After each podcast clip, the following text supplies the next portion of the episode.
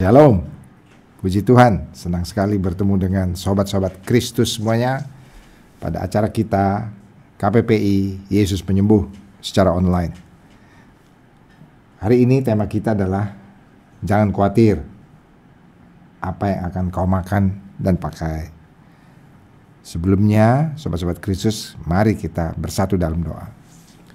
Kami bersyukur Bapa di sorga, kesempatan mendengar firman-Mu Kuduskan dan layakkan kami untuk dapat mendengar dan Tuhan menganugerahkan iman percaya kepada kami sehingga kami diselamatkan, dibebaskan, dipulihkan dan disembuhkan. Di dalam nama Tuhan Yesus. Amin. Kita akan membaca sobat-sobat Kristus dari Lukas 12 ayat 22 sampai dengan ayat 31 firman Tuhan. Di sini judulnya di Alkitab kita hal kekhawatiran. Ayat 22, Yesus berkata kepada murid-muridnya, Karena itu aku berkata kepadamu, janganlah khawatir akan hidupmu, akan apa yang hendak kamu makan, dan janganlah khawatir pula akan tubuhmu, akan daripada makanan dan tubuh itu lebih penting daripada pakaian. Perhatikanlah burung-burung gagak yang tidak menabur dan tidak menuai dan tidak mempunyai gudang atau lumbung, namun demikian diberi makan oleh Allah betapa jauhnya kamu melebihi burung-burung itu. Sobat Kristus inilah perkataan Yesus sendiri kepada murid-muridnya. Nah, lalu Yesus menambahkan lagi pada ayat 25, Siapakah di antara kamu yang karena kekhawatirannya dapat menambahkan sehasta saja pada jalan hidupnya? Jadi jikalau kamu tidak sanggup membuat barang yang paling kecil, mengapa kamu khawatir akan hal-hal lain? Perhatikanlah bunga bakung yang tidak memintal dan tidak menenun. Namun aku berkata kepadamu, Salomo dalam segala kemegahannya pun tidak berpakaian seindah salah satu dari bunga itu. Jadi, jika rumput di ladang yang hari ini ada dan besok dibuang ke dalam api, demikian didandani Allah,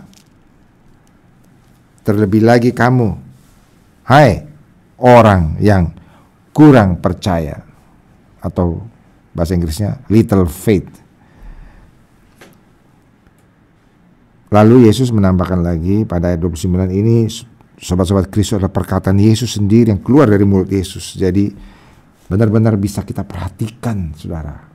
Kata demi kata. Karena semua bermakna sesungguhnya bagi hidup kita. Ayat 29 Yesus berkata lagi.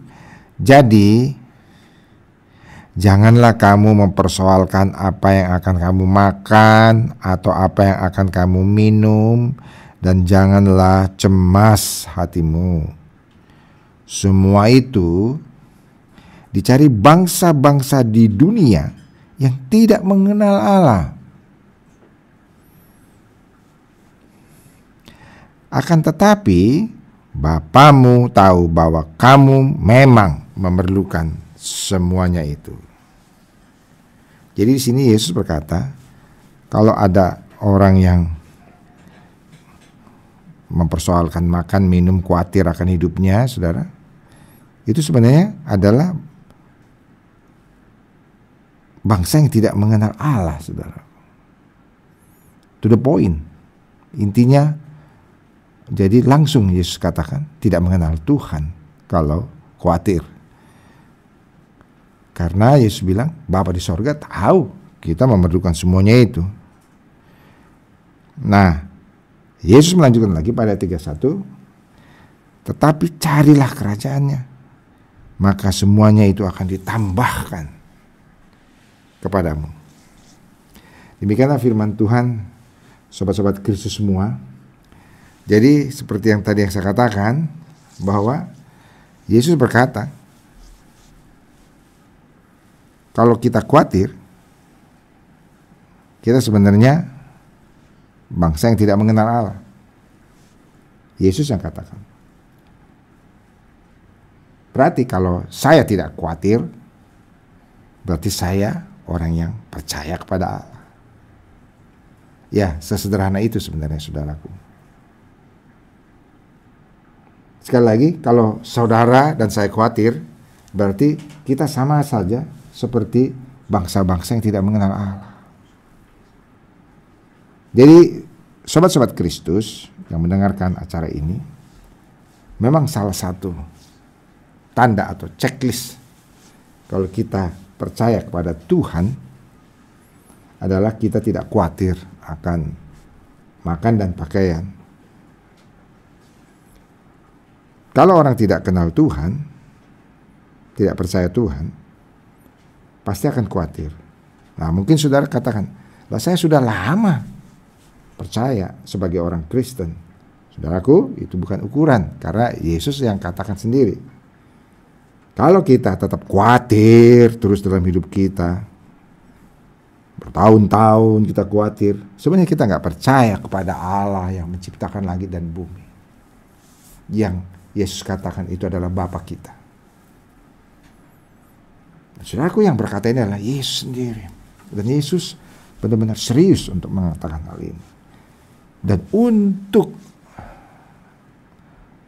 membuat kita mengerti, Yesus memberi sampai tiga contoh untuk kita itu tidak khawatir.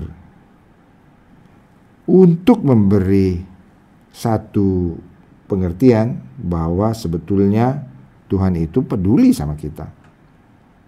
Dan tiga contoh ini diberikan Yesus adalah contoh yang sederhana yang sebenarnya dapat kita lihat sehari-hari. Jadi dapat kita cerna dengan pikiran kita karena itu hal yang simpel, sederhana. Sebab Yesus memberi contoh itu tiga hal. Yang pertama tentang burung. Ya kita tahu burung. Tidak ada dari kita yang tidak tahu burung, saudaraku sekalian. Kita lihat itu tiap hari Lalu kemudian bunga. Kita semua pasti pernah melihat bunga. Lalu yang ketiga, rumput.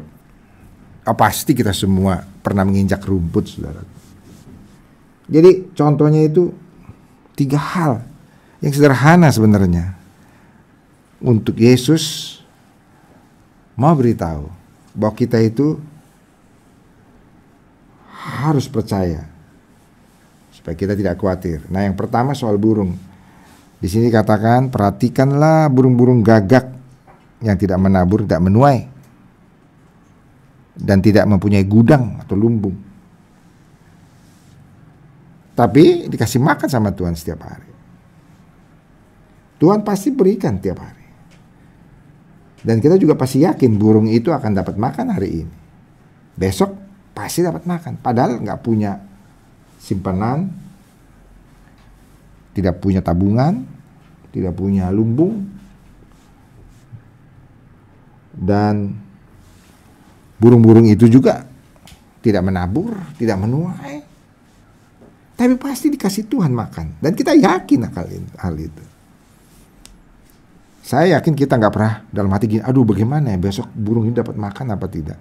Kita yakin besok juga dapat makan entah lagi hujan, entah lagi panas, musim panas, entah kalau misalnya di belahan dunia lain entah lagi musim dingin, musim salju atau musim gugur, pasti burung ini tetap dapat makan. Nah, saudaraku, karena Yesus bilang, burung ini pasti dikasih makan sama Allah. Pasti dikasih makan sama Tuhan. Pasti padahal nggak punya lumbung, nggak punya gudang, nggak menabur menuai, tapi pasti dikasih makan. Nah, sedangkan manusia itu Yesus katakan jauh melebihi burung-burung itu. Sedangkan burung aja dikasih makan sama Tuhan. Apalagi manusia. Karena kita jauh melebihi burung-burung itu. Demikian Yesus berkata dalam uh, Lukas 12 ayat 24. Jadi pastilah kita akan diperhatikan oleh Tuhan. Kita akan diberi makan dan minum. Bahkan sebelum kita sendiri memikirkan eh, kita ha harus makan atau minum apa, Tuhan sebenarnya sudah memperhatikannya untuk kita.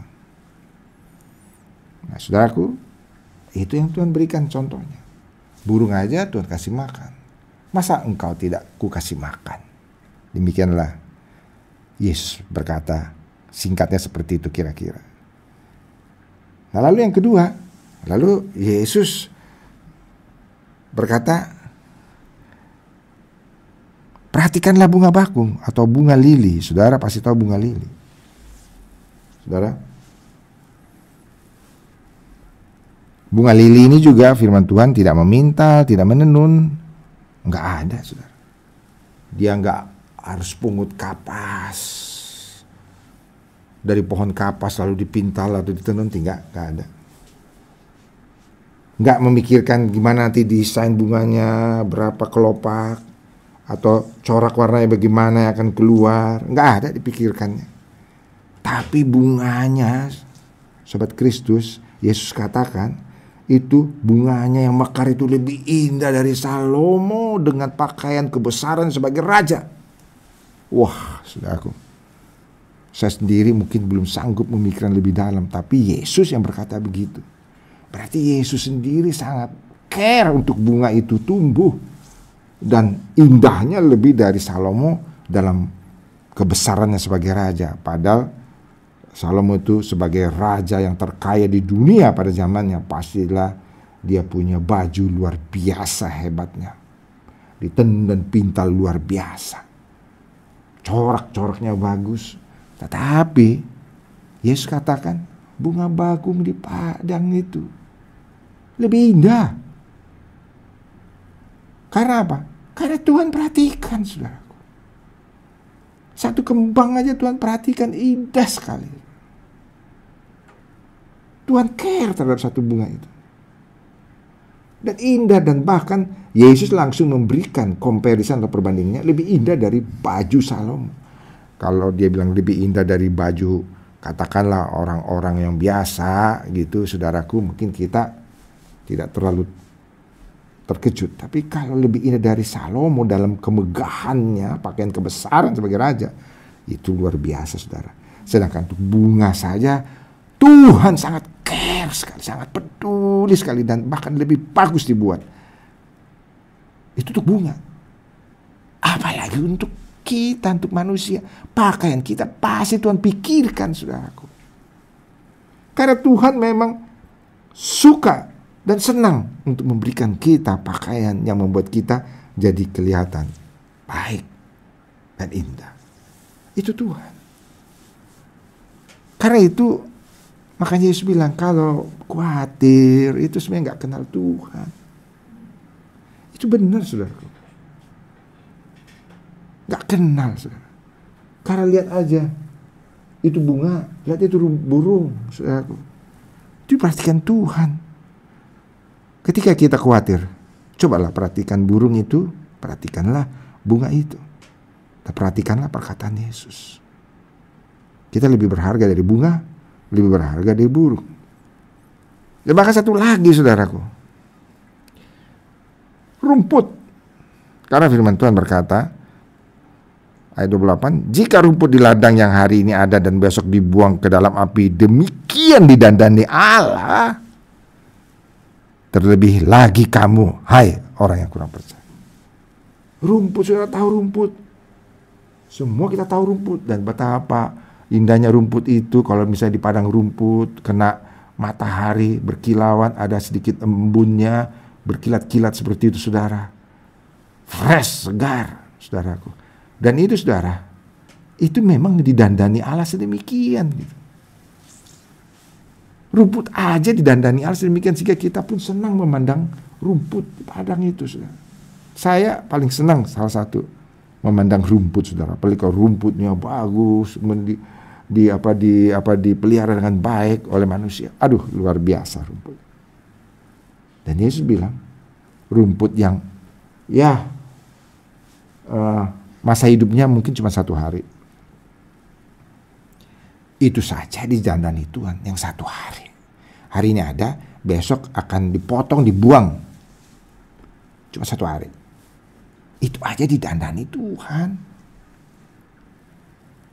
Apalagi kita gitu. Pasti kita didandani. Kalau kita percaya bahwa ciptaan ini ada diciptakan oleh Tuhan. Dan Tuhan sangat mengatur semuanya, saudaraku. Mengatur semuanya, saudara. Dan Tuhan mendandaninya, membuatnya bagus, dan memelihara segala binatang dan burung-burung, saudaraku. Apalagi kita. Demikianlah Yesus katakan. Jadi sobat-sobat Kristus sekali lagi kalau kita khawatir akan apa yang akan engkau makan dan minum dua basic sekali saudaraku. Ini basic sekali makan dan minum saudara. Barulah kemudian nanti mungkin uh, papan atau uh, rumah, barulah mungkin nanti mungkin pendidikan dan sebagainya. Tapi yang basic ini aja. Kalau saudara khawatir akan yang basic ini, maka Tuhan bilang kita nggak mengenal Tuhan. Saudaraku. Padahal Tuhan sangat care, sangat concern, sangat peduli dengan dua hal yang basic ini, makan dan minum. Itu Tuhan sangat peduli. Karena itu Yesus bilang kalau kau khawatir akan apa yang akan kau makan dan minum, maka Yesus berkata kamu tidak mengenal Allah. Sebab kalau kita mengenal Allah, maka kita tahu Allah itu sangat peduli sangat memperhatikan kita, makan dan minum kita, pakaian kita, saudaraku. Sedangkan bunga bakung aja lebih indah dari Salomo, apalagi keinginan Tuhan untuk mendadani kita, saudara. Bukan soal kita harus uh, mewah, saudara, bukan. Saudara. Karena pakaian Salomo itu kelihatan mahal, bukan harus mahal, bukan. Tapi Tuhan sangat peduli. Karena itu, sobat-sobat Kristus, Percayalah kepada Allah. Percayalah kepada Tuhan yang menciptakan langit dan bumi ini serta isinya. Dan percayalah Allah menciptakan langit dan bumi serta isinya dan membuat sedemikian rupa ekosistem sehingga semua dapat berjalan dengan baik. Percayalah Tuhan juga sangat ingin untuk kita dapat makan dan minum. Demikianlah Tuhan. Itu seperti Bapa yang sangat peduli anaknya. Sama saudara, mungkin ada saudara yang sudah punya anak. Pastilah saudara akan sangat peduli sekali untuk anak itu bisa makan, minum, dan berpakaian. Itu pasti demikian. Sama juga. Tuhan Allah kita yang seperti Bapak itu sangat peduli. Karena itu kalau kita percaya, maka kita nggak akan khawatir. Nah, sobat-sobat Kristus, maukah kita percaya kepada Tuhan? Maukah kita percaya bahwa sebenarnya Tuhan itu sangat memperhatikan kita? Maukah saudara percaya bahwa Tuhan itu sangat rindu untuk supaya Tuhan dapat memberi kita makan dan minum dan bukan saja sobat-sobat Kristus makan dan minum tapi sesungguhnya Yesus mau katakan bahwa untuk yang basic saja Tuhan perhatikan apalagi yang lain saudara Saudara, kalau Tuhan mau menyembuhkan saudara, apalagi saudaraku yang basic makan minum, pasti Tuhan mau memberi. Sedangkan kesembuhan saja Tuhan kasih. Apalagi makan dan minum, apalagi yang lain-lain, pasti akan Tuhan berikan seluruh aspek hidup kita. Dia sangat peduli, seluruh aspek. Saudara dapat bisa sebutkan, mungkin dalam hati saudara sekarang, apa aspek-aspek yang seluruh aspek itu bagi saudara secara pribadi pribadi karena berbeda-beda. Dia sangat peduli. Karena itu Yesus berkata begini dalam Lukas 12 ayat 25. Saya ulangi lagi ya Lukas 12 ayat 25. Siapakah di antara kamu yang karena kekhawatirannya dapat menambahkan sehasta pada jalan hidupnya? Dengan kata lain, mungkin seperti ini. Yesus berkata, "Kalau engkau khawatir, kekhawatiranmu itu tidak akan membuat yang kau khawatirkan itu akan datang kepada. Kalau kau khawatir akan makan, bagaimana makan saya? Ketika kita khawatir akan makan, tidak membuat makanan akan tiba-tiba datang di depan kita. Enggak ada.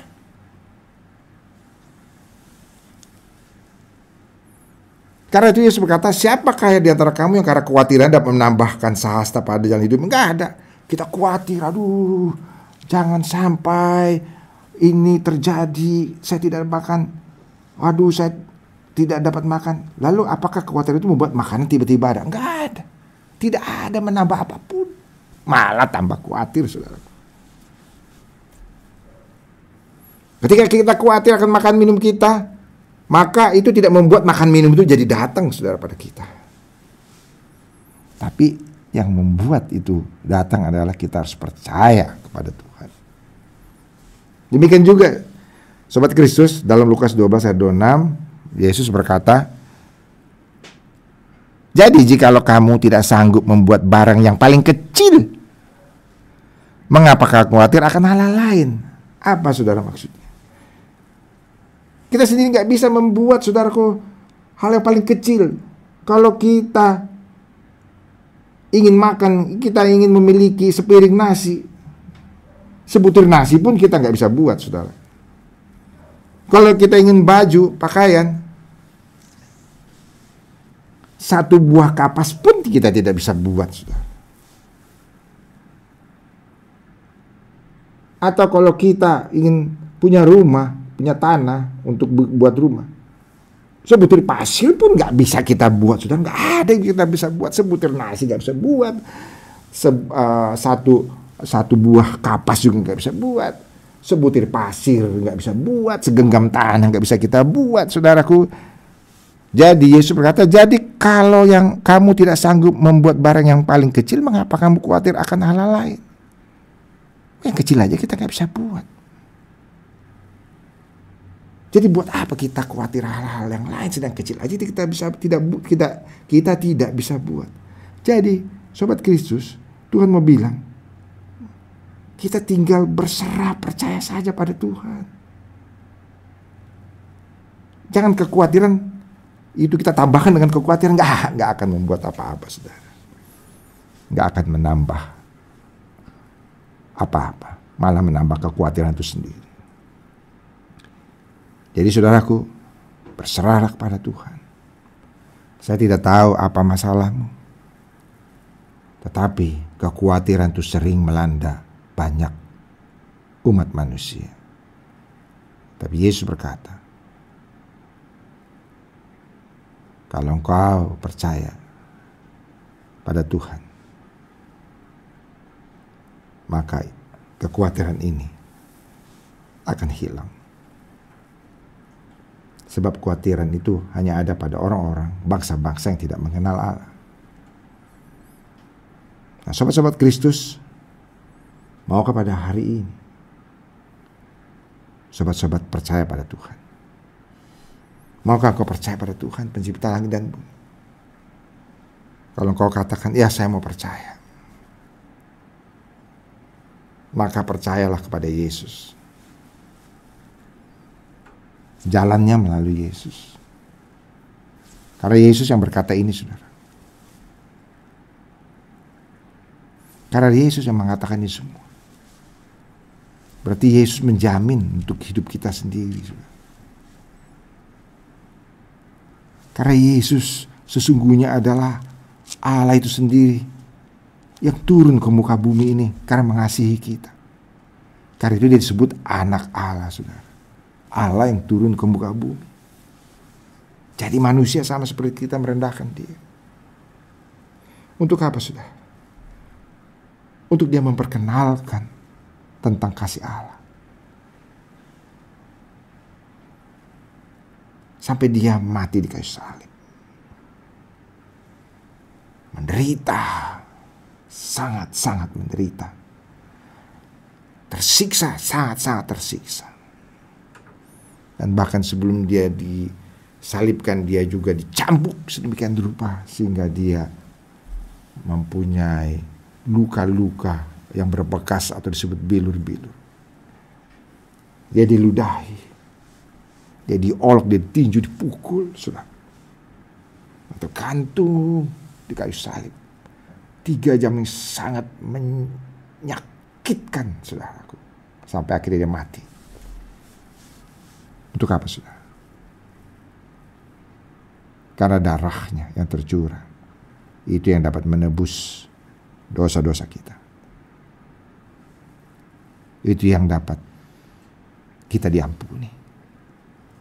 Itu yang membuat kita bebas dari segala ikatan dosa. Maukah saudara percaya kepadanya? Kalau saudara mau percaya, inilah waktunya saudara. Percaya pada Tuhan. Percaya kepadanya. Dia mengasihi saudara. Dia mengasihi saudara. Bahkan dari hal yang paling basic sekali makan dan minum sampai untuk mengampuni dosa saudara. Sedangkan hal makan dan minum dia peduli apalagi soal keselamatan saudara. Dia peduli. Firman Tuhan berkata dalam Yohanes 1 ayat 12 jadi setiap orang yang menerima Yesus, yang percaya kepadanya, itu diberinya kuasa menjadi anak-anak Allah. Jadi kalau saudara mau percaya kepadanya hari ini, firman Tuhan berkata, setiap orang yang percaya padanya dan menerima dia sebagai Tuhan dan Juru Selamat dalam hatinya, maka dia disebut anak-anak Allah. Dan saudara, memiliki Bapa di surga yang sangat peduli pada saudara. Mari saudara, bagi saudara yang mau menerima Yesus sebagai Tuhan dan Juru Selamat, ikuti doa saya. Ikuti doa saya dengan suara yang nyaring di tempat saudara masing-masing. Sebagai tanda saudara percaya padanya. Sebagai tanda saudara datang untuk minta ampun atas dosa-dosa saudara. Sebagai tanda saudara datang dan betul-betul bertobat dan meninggalkan manusia yang lama. Mari saudara, ikuti doa saya. Tuhan Yesus, hari ini saya datang kepadamu. Saya percaya kepadamu. Tuhan Yesus, kau mati di kayu salib untuk menebus dosa saya. Ampuni dosa-dosa saya. Basuhlah dengan darah yang kudus. Dan sucikan hati nurani saya. Tuhan Yesus, biarlah mulai hari ini Engkau ada di dalam hati saya. Dan mulai saat ini, Engkau adalah Tuhan bagi saya, juru selamat saya, sahabat saya, selama-lamanya. Amin. Amin. Puji Tuhan, saudaraku, saudara-saudara yang percaya, saudara menerima keselamatan dan saudara disebut sebagai anak-anak Allah. Dan bagi saudara-saudara sebagai seorang anak Allah, maka saudara bisa meminta apa saja yang sesuai dengan kehendaknya, maka saudara akan menerimanya. Termasuk kalau pada hari ini saudaraku ada yang sakit, saudara dapat siapkan hati untuk kita berdoa untuk menerima kesembuhan. Sebelumnya saya akan membacakan firman Tuhan. Sebelum kita berdoa tentang kesembuhan dari Yesaya 53 ayat 5, firman Tuhan yang berkata begini. Tetapi dia tertikam oleh karena pemberontakan kita. Dia diremukkan oleh karena kejahatan kita. Ganjaran yang mendatangkan keselamatan bagi kita ditimpakan kepadanya dan oleh bilur-bilurnya kita menjadi sembuh. Ini bercerita tentang Yesus yang dia ditikam karena pemberontakan kita, dia diremukkan karena kejahatan kita, dan dia diganjar supaya kita selamat. Dan oleh bilur-bilurnya saudara tadi saya sudah katakan bilur-bilur bekas cambukan yang Yesus terima. Dia dicambuk oleh tentara Romawi berkali-kali. Sehingga dia betul-betul minta sakit dan berbilur. Tetapi firman Tuhan berkata oleh bilur-bilurnya kita menjadi sembuh jadi dengan dasar ini marilah kita percaya beriman bahwa kita dapat disembuhkan dengan mujizat pada saat ini nah sobat-sobat Kristus bagi sobat-sobat yang sakit, silakan tumpangkan tangan di tempat di mana sakit. Kalau sudah sakit pada jantung saudara, sudah tumpangkan tangan pada dada saudara, atau sakit pada paru-paru, tumpangkan tangan pada dada saudara. Sakit ginjal, tumpangkan tangan pada perut saudara. Atau saudara sakit pada lutut saudara, ada meniskus saudara, problem, atau ada masalah pengapuran atau apa pun, stroke pada kaki saudara, tumpangkan tangan pada kaki saudara atau pada tangan saudara. Atau ada masalah pada kepala saudara saraf-sarafnya tumpangkan tangan pada kepala saudara.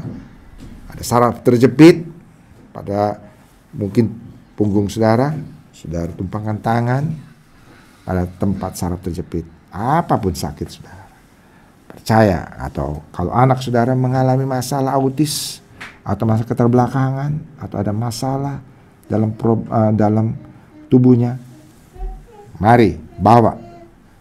Tumpangkan tangan pada anak saudara dan percaya Tuhan akan menyembuhkannya. Mari kita berdoa sekarang sama-sama. Dan angkat tangan saudara satu lagi. Kita sepakat berdoa bersama-sama. Kami percaya kepada Yesus Kristus yang adalah penyembuh. Yang 2000 tahun yang lalu melakukan mujizat. Orang mati dibangkitkan, orang tuli mendengar, orang buta melihat, orang kusta menjadi tahir. Pada hari ini kami datang, kami tumpangkan tangan di tempat di mana kami sakit atau anak kami sakit. Dan kami percaya oleh bilur Yesus, kami menjadi sembuh. Oleh bilur Yesus kami menjadi sembuh. Oleh bilur Yesus kami menjadi sembuh. Terima kasih Tuhan. Haleluya. Amin. Amin. Puji Tuhan. Saudaraku, saya percaya mujizat itu sedang terjadi bagi saudara dan rasakan keajaiban Tuhan. Rasakan mujizatnya. Kalau saudara sudah disembuhkan, mengucap syukur pada Tuhan, dan bagi saudara yang mau menyaksikannya, saudara bisa hubungi kontak center supaya bisa menjadi berkat bagi orang lain. Dan bagi saudara-saudaraku yang mungkin mengalami problem-problem yang lain, mungkin rumah tangga dan sebagainya, atau masalah-masalah yang berat dalam hidup yang membuat saudara putus asa, saudara jangan, jangan saudara mau mengakhiri hidup saudara, jangan, tapi berdoalah Tuhan akan menolong saudara. Kalau saudara rindu didukung dalam doa, silakan hubungi kontak center. Dan bagi saudara yang mau rindu mengenal Yesus lebih dalam, silakan hubungi kontak center. Puji Tuhan, senang sekali bertemu dengan saudaraku. Tuhan kita adalah Tuhan yang baik, yang peduli sama kita, yang sangat memperhatikan hidup kita, makan dan minum kita pun diperhatikan. Apalagi kehidupan kita, kesehatan kita, kehidupan kita, semua Tuhan perhatikan. Puji Tuhan. Senang sekali pada hari ini kita akan mengakhiri acara ini sampai jumpa lagi pada acara KPP Yesus Penyembuh yang akan datang. Tuhan memberkati kita semua.